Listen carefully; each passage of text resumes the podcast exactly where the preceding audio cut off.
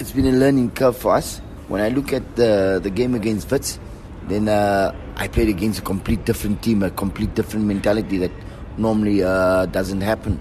I think uh, Gavin got it maybe a little bit right on the day. He, he, he came with a solid defense, and he kept us and he and he, and he, and he beat us. We weren't able to break down a, a big defense, and then of course we make two mistakes and we lose.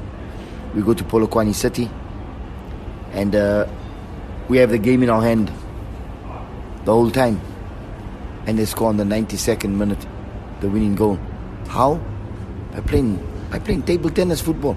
For me, that is that is that is that is uh, destroying our, our game. You know, you have uh, players, and, I, and I'm saying this in all honesty.